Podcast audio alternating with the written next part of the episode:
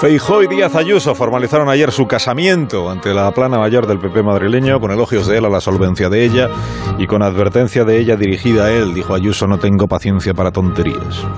Le pregunto a Fernando Ónega quién tutela a quién. Fernando, buenos días. Muy buenos días, Alsina. Yo creo que esto no va de tutelas ni tutías, como decía el abuelo Fraga. Esto va, por una parte, de cuento del dentista. No nos vamos a hacer daño.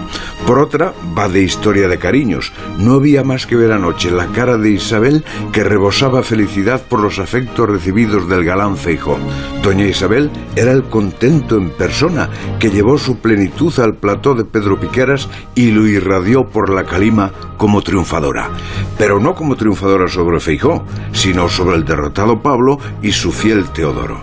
Allí estaba, sonriente, que solo en la última noche electoral se la había visto sonrisa de tan larga duración.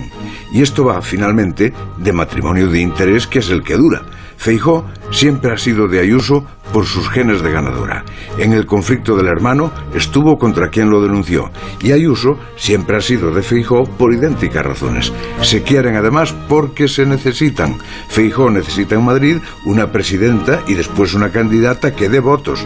Por eso le entregó el título de principal activo territorial del PP.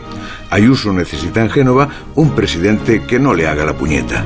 Cargarse a Ayuso, con el tirón que tiene, sería suicida. Estar contra Feijóo, con el prestigio que arrastra, sería inmolarse. Todo es de gran sentido común mientras dure. Así que, querido Alsina, en lo que me planteas de la tutela, se tutelan a sí mismos tutelándose los dos. Isabel tutela a Ayuso y Alberto tutela a Feijóo. Hasta luego, Fernando. Hasta las 8:00.